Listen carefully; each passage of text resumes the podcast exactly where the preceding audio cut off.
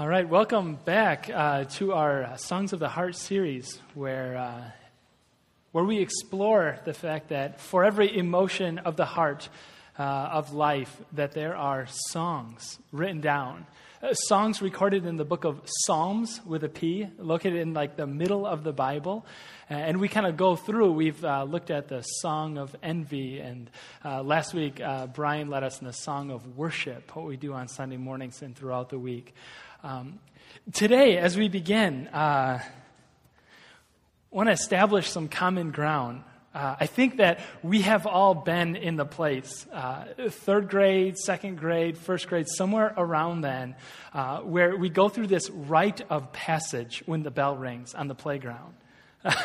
you know exactly what I'm talking about. Everybody goes outside, they select the activity of choice, and then there is a selection committee of two people called captains.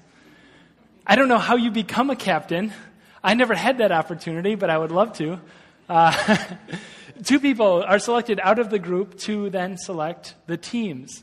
And there is a herd of people lined up, waiting for their name to be called, waiting to be chosen on one team or the other. Doesn't matter which one. And one by one, as the teams are selected, the field is whittled down and whittled down and whittled down. There's fewer and fewer people. And then, of course, there's so few people that it becomes almost to the point of embarrassing.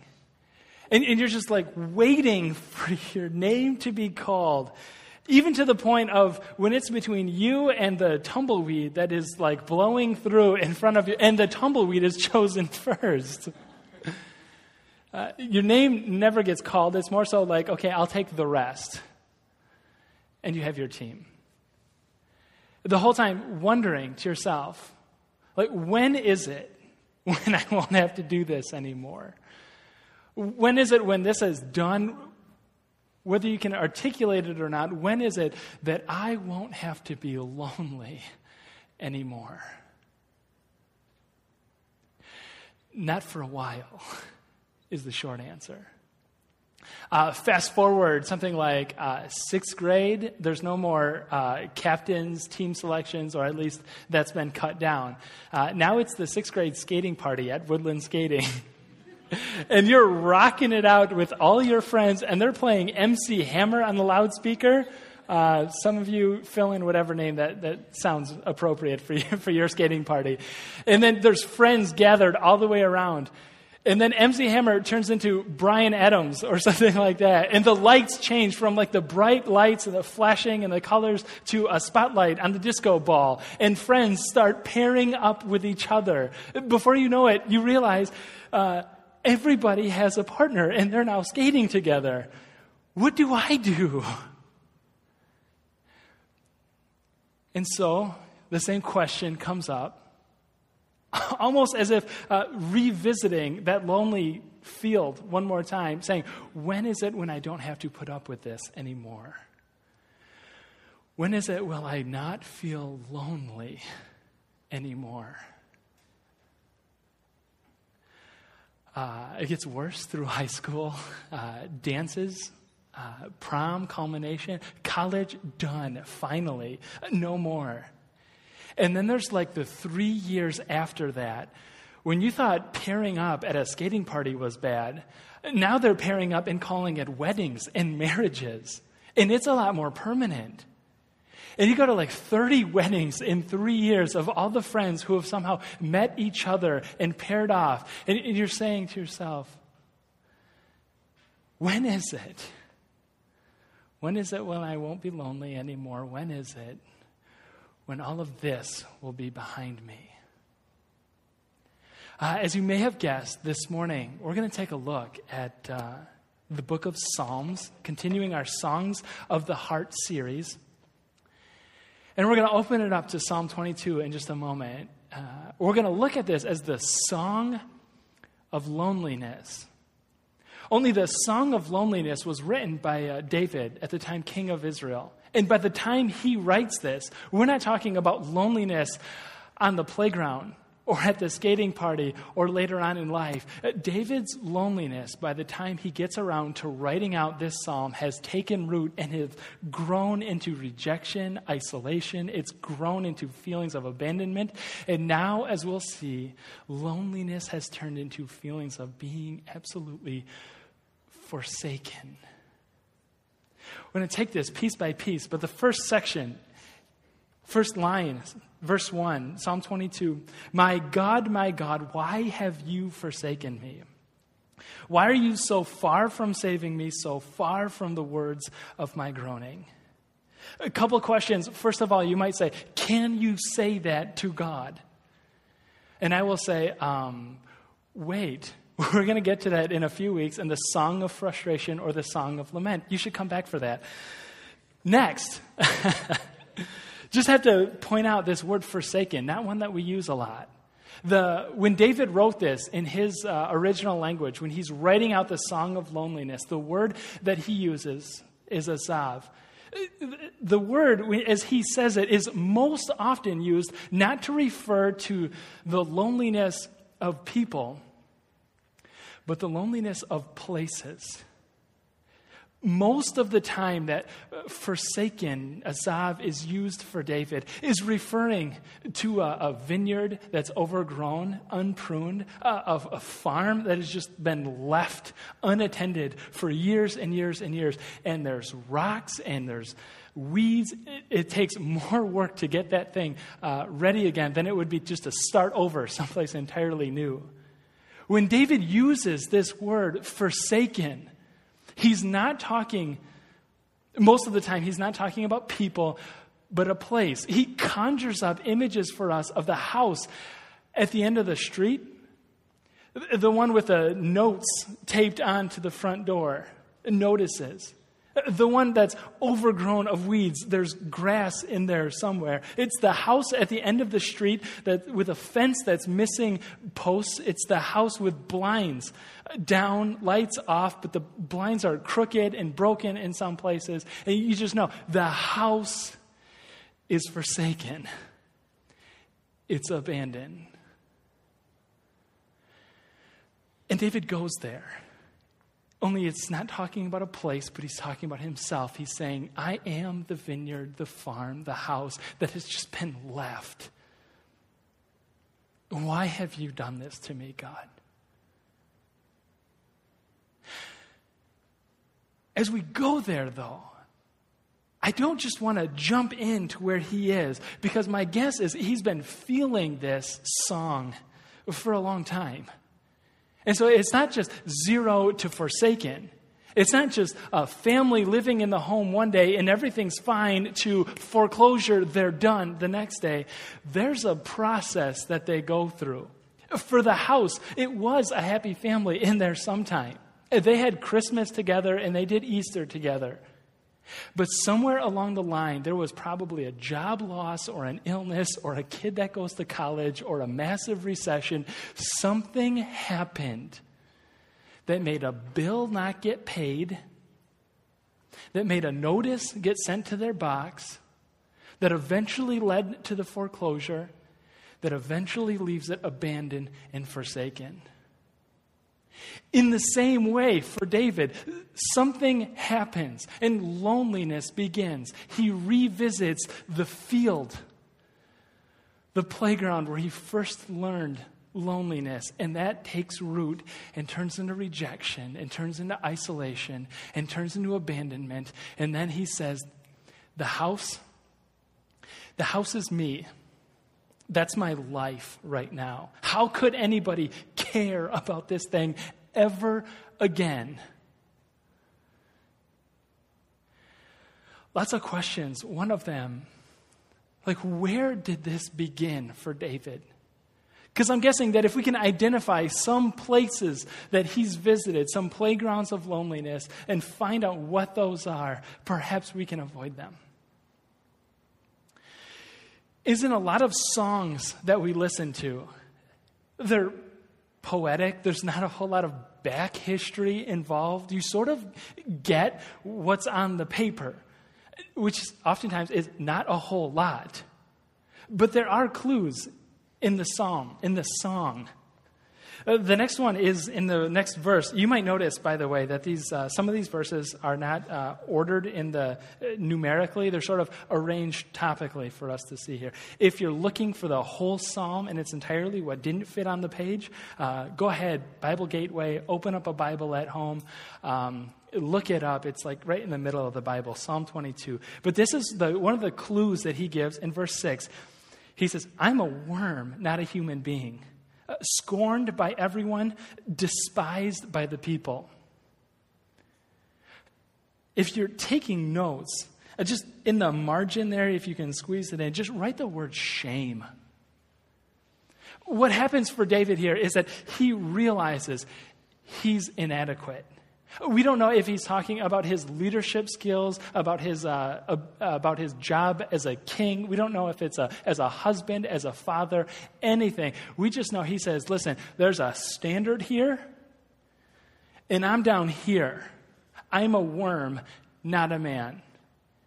And as if that wasn't enough, I know it, and everybody knows it. Scorned by everyone, despised by the people. David is shamed. And so he starts to pull back and think of the words to the song of loneliness, of forsakenness. There's um, a book that was written a little while ago, won uh, numerous awards, called The House on Mango Street. The, um, the storyline is about a girl who's essentially trying to get out of her neighborhood away from this house. And she's bumping into characters that have or haven't done this. Uh, she's just wondering why is it that no one can leave? How is it that poverty, as an example, can be so restrictive? One of the chapters in the book, she's having a conversation with her mom. And her mom tells her, You know, I'm not as, essentially, I'm not as uh, dumb as you think, paraphrasing here. There was a time I was a smart cookie, still am. The reason I dropped out of school was because I didn't have the right clothes. We might say they're not trendy enough, they're not new enough, they're not stylish enough. I didn't want to take that anymore. And to, tell, to tell you the truth, I was smart enough, I didn't need school.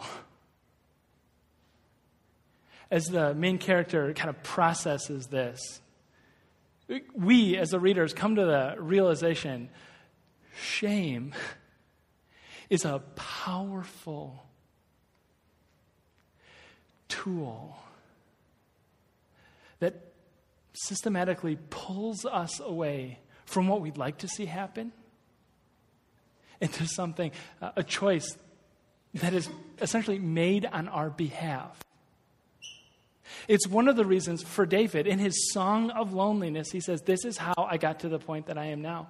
At one point or another, and we don't really know what it is, but he says, Shame moved into my life and found a room in that house. You could say he visits the lonely playground called shame. Next verse, 11. Again, talking to God, do not be far from me for trouble is near, and, and there's no one to help. I'm guessing most of us in the room here, when we're looking for help, pull out of your cell phone and just go through, and there's probably a hundred people in there who could offer some kind of help. David is recounting. Trouble is near. Don't know what it is, but there's no one to help. Essentially, friends family, uh, they're not around, or at least if they are, they're inadequate and can't help. makes me uh, think of uh, a very too familiar situation of uh, families in uh, economic situation that were moving around looking for anything. Uh, I got a friend in laws who are from California and that's home and they love it. And they're they've raised their kids kids have moved away all the different places. That's where they're going to be from now on. That's where they're going to retire 5 to 10 years from now and then things crash, and the housing industry doesn't seem like a great one to be in, especially there where they live. And so he's looking for opportunities everywhere. Finally, one comes up. It's perfect, pays good, work is good. It's exactly what they're hoping for. It's in Oklahoma. And they're wondering, not should I take it or not, but what are we going to have to do to make this work? How does this change things? And so you and I, we look in our phones, and there's a hundred people in there who can offer to help if we need a ride, if we broke down somewhere. He is now looking in his phone and saying, There's a hundred people in there. There is no one to help. If you're um, taking notes continually, uh, write down in the margin there, uh, you can write down like abandonment or just left whether he left, I'm guessing for David, it's kind of the opposite. People left him, he didn't leave people. He revisits the playground of loneliness called abandonment. Verse 14 and 15. I'm poured out like water. My bones are out of joint, heart turned to wax, it's melted within me mouth dried up like a potsherd. My tongue sticks to the roof of my mouth. You lay me down in the dust of death. Um, I clearly don't work in the medical industry, but I think you did, and you're realizing this is a song, the music of which was lost a long time ago. But you might say, um, hang on here. This is like a chart of somebody's symptoms. Like you can go through here and say, poured out like water, strength is lost, bones are out of joint, I'm achy, my heart has turned to wax, it's melted within me, I don't feel good. My mouth is dried up, tongue sticking to the roof of my mouth. And then this last telling line, you lay me down in the dust of death. It's a euphemism of saying, listen, I'm sick, I'm not doing well, and I don't know if I'm going to be able to make it out of this or not. I know it's somewhat anachronistic, but I think of David lying in a hospital bed with tubes coming in and going out of him, waiting for test results to come back and saying, I don't know if this is the end or not.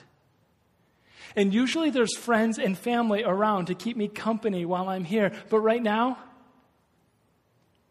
It's just me and my thoughts. And opening up his journal or a sheet of music, clicking his pen and writing down the words to the song of loneliness. We have questions. David has questions. Like, why would God care? Does God care? And then, why on earth would He possibly care about me? And we sort of identify in with that and say, if you don't care about David, a king that you picked out, why on earth would you ever care about me? Uh, verse 4 moving back up a little ways. He says, In you our ancestors put their trust. They trusted and you delivered them. They cried to you and were saved. In you they trusted and were not disappointed. Again, taking notes in the margin, if you can squeeze it in there, just write down consistent. Answer to the question is why on earth would God care about somebody like me? David says, I don't know. I don't have a good reason. But to tell you the truth, you've cared about my dad, you've cared about my granddad, you've cared about all of my ancestors stretching all the way back. There are stories after stories after stories about times when people were in a bad spot and no one was around to help them. There were times when people found themselves on the playground of loneliness time after time after time, and God did something. I don't know why God would care about me, But I believe that God is the same tomorrow as he was yesterday. And if that's true, if God is consistent that way, then I don't have to know why. Because he does. But he builds on that. Every time he visits the playground of loneliness, of being forsaken, he returns with an answer of why God would care. Verse 9 and 10. Yet you brought me out of the womb. You made me feel secure on my mother's breast. From birth I was cast on you. From my mother's womb, you've been my God. There are few pictures in life, there are few experiences in life that are just so vivid, so real, that point towards helplessness so clearly as a newborn baby. Um, Krista and I had the opportunity to visit a couple people who just had uh, babies. Uh, and just holding them, again, it's just remarkable. I mean, can't eat by themselves, can't drink, obviously, kind of goes together. The, sleeping is hard on their own, even, which is incredible. I mean, nothing can they do on their own. I mean, talk about helplessness. By the way, this is a little tangential to our conversation right now, but sometimes you see we do these baptisms on Sunday morning and we bring kids forward as well as adults and we say, Grace works this way when we're so utterly helpless. God speaks first. And pointing to that, David says, There was this time when I was so completely helpless that in need of God, resting on Him, he says, You brought me out of the womb. I love this last line. From my mother's womb, you've been my God. Before I ever even realized it, you were there. You were my God. In the margin, you can just write trust. Not only were my parents and grandparents leaning on you and you helped them, and I believe that you're consistent, but also I was helpless in a time when I don't even remember. And you brought me through. And so, God, I trust you. Verse 22, he says, I will declare your name to my people. In the assembly, I'll praise you. It's just like, hang on a second, David. You, have done a pretty good job visiting the playgrounds of loneliness, talking about shame, abandonment by friends, and so forth. But you're still on the playground, man. There's nothing in the text that says, okay, I was here and it was bad, and I was asking myself the question, when will I not have to put up with this anymore? You're still there. How can you make a statement like, in the assembly, I will praise you? Isn't that traditionally like, wait for him to act and then offer up the praise? David says, hang on, wait a second. Just stop right there. Uh, what you're talking about, being on the playground of loneliness, of being forsaken, this is just like a timeline issue. He says, the fact that God hasn't yet intervened in my life, the fact that God has not brought me away from the playground of loneliness yet, means nothing. Because He will. Because He's consistent, because I trust Him, He will. And to be honest, just a timeline issue. If I have to wait, I guess I'll just wait a little bit longer, but He will. And as long as I know that He will, why not offer up the praise in advance? Because after all, just a timeline issue. The last question is how? How does God act for him? In just a moment, I'm going to finish reading the whole psalm and we can notice a few things of it.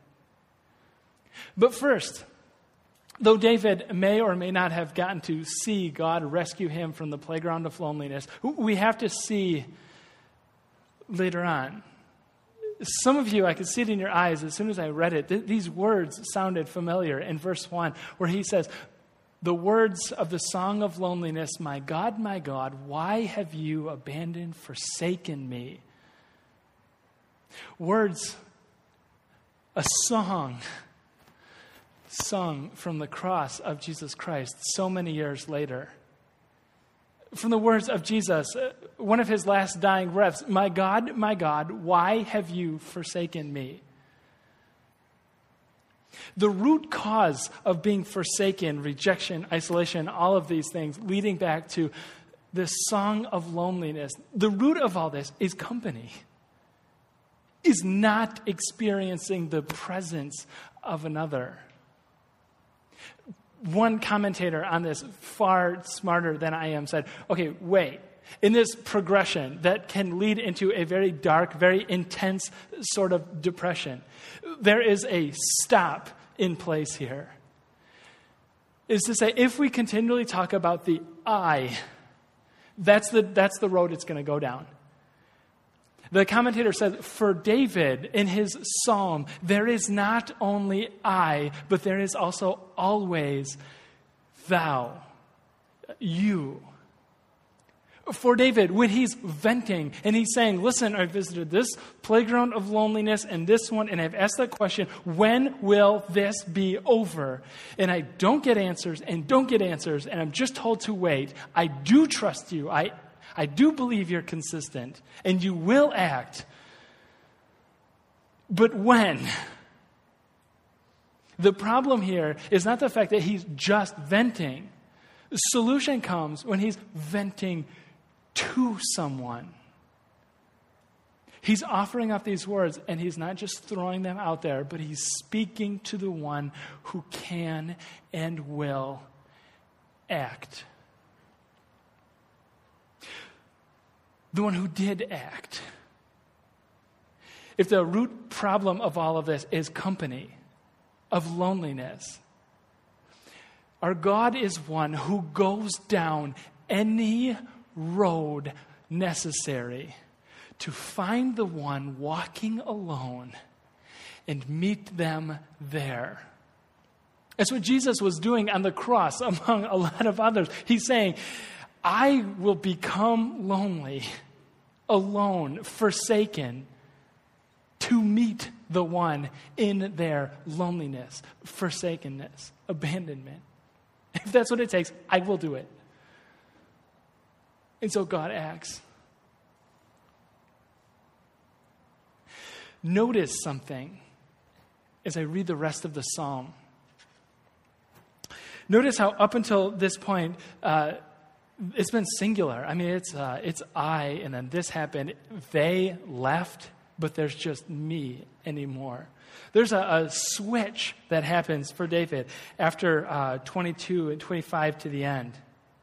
I'm going to read the whole thing interrupted, and I just want you to hear the, the, the words about the great assembly, about the people gathered all around, the, the plurals. From you comes the theme of my praise, and the great assembly. Before those who fear you, I'll fulfill my vows. The poor eat and be satisfied. Those who seek the Lord praise him. May your hearts live forever. All the ends of the earth will remember and turn to the Lord. All the families of the nations will bow down before him. For dominion belongs to the Lord, and he rules over all the nations. The rich of the earth feast and worship. See the little play, uh, poor and rich here. Everybody in between. All go down to the dust, will kneel before him, those who cannot keep themselves alive. Posterity will serve him. Future generations told about the Lord. They will proclaim his righteousness, declaring it to a people yet unborn. He has done it. He's done it. If the root of the loneliness, feelings of forsakenness, is being alone, David, looking a very long time into the future, says, He has met me in my loneliness. And now I have company. And so do we. Let's pray together.